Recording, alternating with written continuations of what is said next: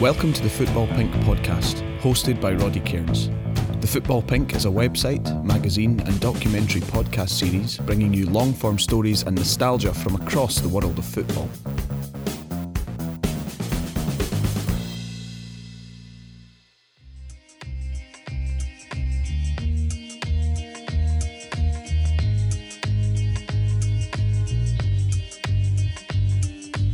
Footballing history has a knack for throwing up oddities. The ancient and global nature of this wonderful game meaning that it has had its fair share of strange competitions and unexpected matchups.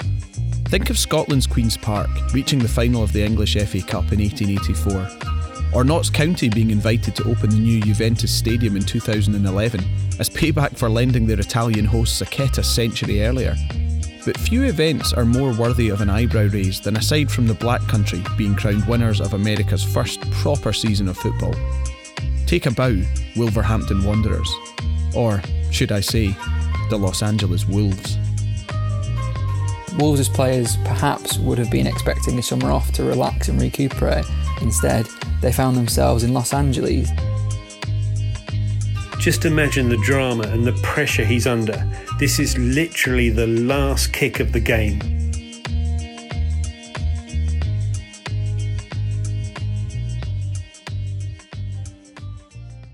Football dates back to the mid 19th century in America at a non professional level, with some FIFA recognised football played in the early decades of the 1900s.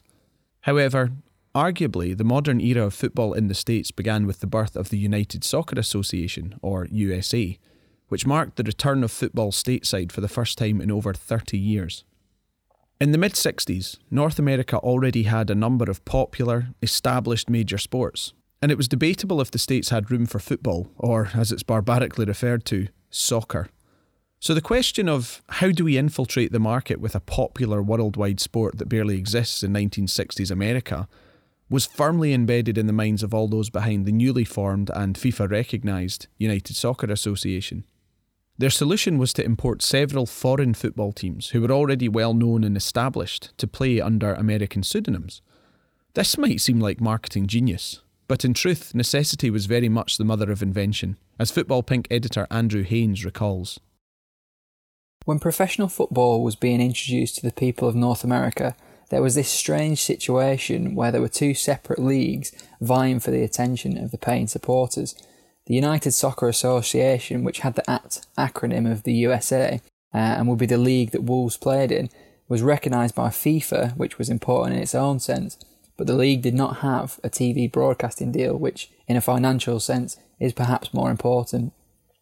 While the USA was FIFA recognised and without a broadcaster, their rival league, the National Professional Soccer League, or the NPSL, was not recognised by FIFA, but it did have a TV broadcasting deal with CBS. The USA had planned on rolling their league out in 1968, but as the NPSL were ready for action a year earlier, plans had to be brought forward to 67 so they didn't lose ground on their rivals. So, having committed to a launch date, the United Soccer Association had franchises set up in 12 cities across North America, but not a single player signed up to play for them. Thus, a scramble to find international clubs to provide their teams during the gap between seasons in Europe over the summer to represent those franchises while they then found players of their own, began. It was only natural that the organisers would look first to England and Scotland, very much the old country when it comes both to football and, in some ways, to American identity.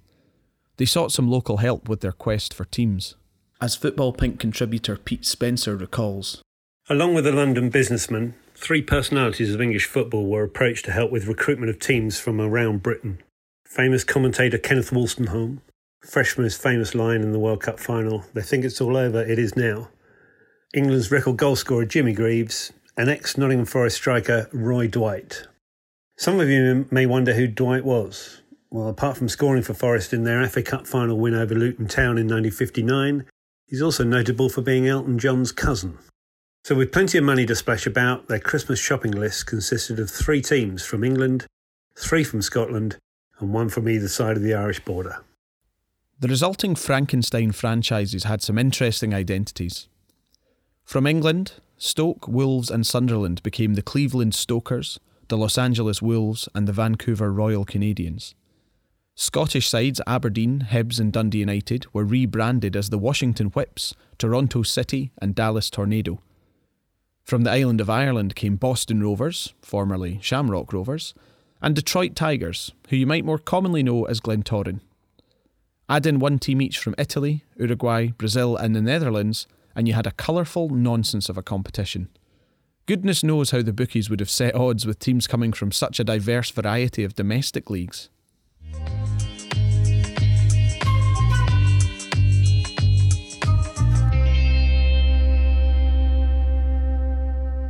The team in Los Angeles was originally due to be named the Los Angeles Zorros, but the name was changed when the Midlands side came on board.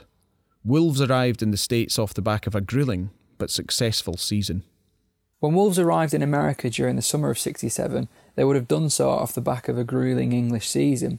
They were eliminated in the fourth round of the FA Cup and the third round of the newly formed League Cup, but they had played 42 matches in their Division 2 campaign.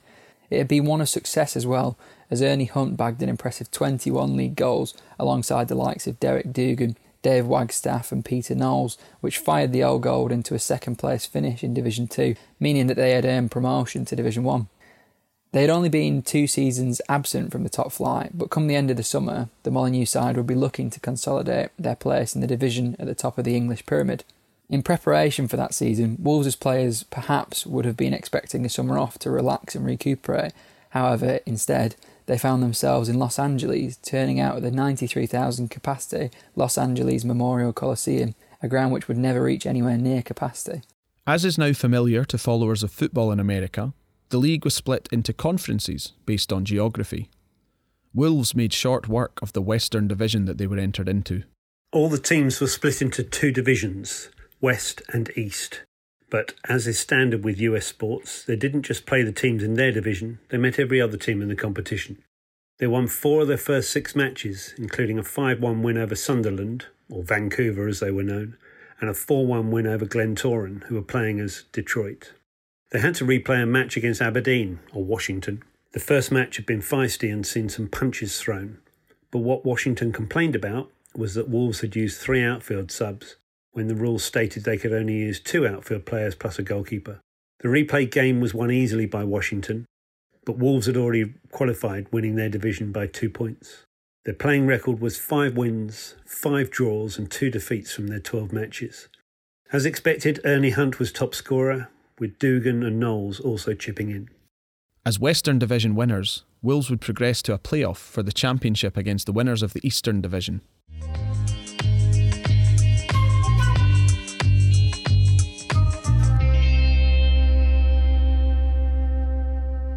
The Eastern Division had been won by the Washington Whips, who bore an uncanny resemblance to Aberdeen and had finished one point ahead of Stoke City impersonators, the Cleveland Stokers. Back home in Scotland, the Dons had come off the back of a decent season of their own. A fourth place finish was boosted by a run between the end of October and beginning of January, which saw them lose only one game. They also enjoyed a good season in the Cups, reaching the semi final of the League Cup and the final of the Scottish Cup. The latter ended in heartbreak Celtic defeating the Dons 2 0 in front of 126,000 fans at Hampden Park with two goals from William Wallace. No, not that one. With the finalists known, the venue of the inaugural United Soccer Association final was decided, quite surprisingly, with the toss of a coin. The LA Wolves won the home advantage. What was to follow in front of just shy of 18,000 at the Los Angeles Memorial Coliseum was at the time described, in a classic example of America's embrace of hyperbole, as the greatest soccer game ever seen anywhere. With just three minutes on the clock in the final, the LA Wolves took the lead. A looping ball into the box fell to the feet of Knowles after a flick on by Dougan, and the Englishman coolly found the bottom corner with a right footed finish. The Whips replied with a goal either side of the half time break. Jimmy Smith had restored parity and Francis Munro notched the Washington franchise in front with a penalty, sparking a spell of four goals in as many minutes. It was certainly one for the neutral, as, of course, pretty much everyone there was. A minute after Munro's penalty, Wolves were level again. A ball in from Knowles was controlled by Hunt, whose tricky footwork eluded the Whips' defence before he slid the ball to David Burnside, who slammed home. Just a minute after that, James Storrie netted for the Washington Whips to restore their lead, and another minute on, Burnside bagged again to level the game, 3 3. Burnside would complete his hat trick with eight minutes of normal time remaining, but Munro was again able to find the net a minute from the full time whistle to send the final into extra time. The rules for this match were 30 minutes of extra time to be played, and if the scores were still level, it would be sudden death. Just play until there's a winner. Next goal wins, if you like. With just seven minutes remaining, Wolves went back in front. Hunt played in Wharton down the right, and his ball into the area found Dougan free on the penalty spot. He neatly drew the defender, flicked the ball onto his left foot, and then fired it past Bobby Clark. Wolves were back in front 5 4. With two minutes to go, a ball by Wolves into the area was punched away by Clark, but it fell to Wagstaff, and from about 25 yards out, he floated the ball towards the empty net. But suddenly, one of the Washington defenders got back and punched it over the bar. You know, much like Suarez did against Ghana all those years later. Wolves had a penalty. Surely this would put the game out of reach. Terry Wharton stepped up, but Clark guessed right and went the right way to save it, and Washington was still in this. Clark immediately threw the ball out to the left, and Washington were back on the attack. And as the ball was played into the area, Storrie appeared to be tripped, and the referee again pointed to the spot, but this time for Washington. Francis Munro stepped up on a hat trick. He'd already successfully scored one penalty in normal time. As he was getting ready to take it, the clock ticked past 30 minutes. Just imagine the drama and the pressure he's under. This is literally the last kick of the game. If he misses, his team loses. If he scores, they go on. Munro, who ironically six months later would be a Wolves player, calmly stepped up, put the ball in the net. So now we had golden goal format as it's five all. Next goal wins. In theory, they could go on playing all night. Six minutes into this extra period, Bobby Thompson went down the left for Wolves. He crossed into the far post, but the ball came off the thigh of Washington's Ali Shewan, and to his horror, it went into the net. There's nothing Clark could do about it. What an incredible match this had been. Final score LA Wolves 6, Washington Whips 5. Well, it might not have been quite the greatest soccer game ever seen anywhere, it was certainly a stoater of a match. Wolves were the first winners of the United Soccer Association Championship, and they would ultimately prove to be the last, too. In December 1967, the USA and the National Professional Soccer League would settle their differences and unite.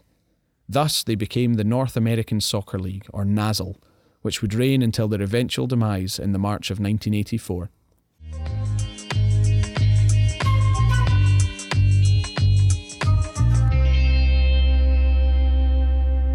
The Los Angeles Wolves' reign of terror in the US was short lived. The franchise did compete in the NASL the following season, coached by former Manchester United goalie Ray Wood, but without the Wolverhampton contingent. They finished third in their conference, but the franchise folded at the end of the season. Wolverhampton Wanderers actually returned to play in the NASL the following year when the idea of imported teams was resurrected. This time, though, they represented the Kansas City Spurs and they managed to keep up their stateside trophy run by winning the NASL International Cup. But the Los Angeles Wolves were no more. Today, the endeavours of the Los Angeles Wolves are commemorated, in name at least, by an amateur club playing under the name LA Wolves FC. The team was founded in 2014 and ply their trade in the United Premier Soccer League, or the UPSL, with an aspiration of turning professional one day. With an orange and black club badge which has a wolf's head front and centre, there is a distinct nod to their Midlands forefathers. The short and storied history of the Los Angeles Wolves might seem strange to a follower of European football, but it somewhat sums up football's long struggle to find a foothold in the land of the free. Imported teams were just one of a number of apparently zany ideas which were tried, with clubs and competitions coming and going along the way. American football in those early days was characterised by poor planning and superfluous spending with businessmen masquerading as football men. It left each of the early American leagues resembling something like a supernova, a dying sun full of allure but ultimately destined to collapse in on itself. The NASL may have outlasted the one year apiece which the USA and NSPL survived, but it too crumbled into the dust in 1984 after just 16 seasons. But the thing with a supernova is that it can provide the raw materials for something else to take its place. The MLS rose from the ashes of the NASL 12 years later, And after 24 years of fairly steady growth, it's now a well established and respected competition. But there will always be a place for Wolverhampton Wanderers and their alter ego, the Los Angeles Wolves, in the pioneering early history of US club football. Because at the centre of that very first footballing supernova, back in 1967, was gold. And more specifically, the old gold of the black country's finest. Now who's being hyperbolic? You have been listening to the Football Pink podcast. For more stories like this one, please subscribe to the podcast and visit footballpink.net.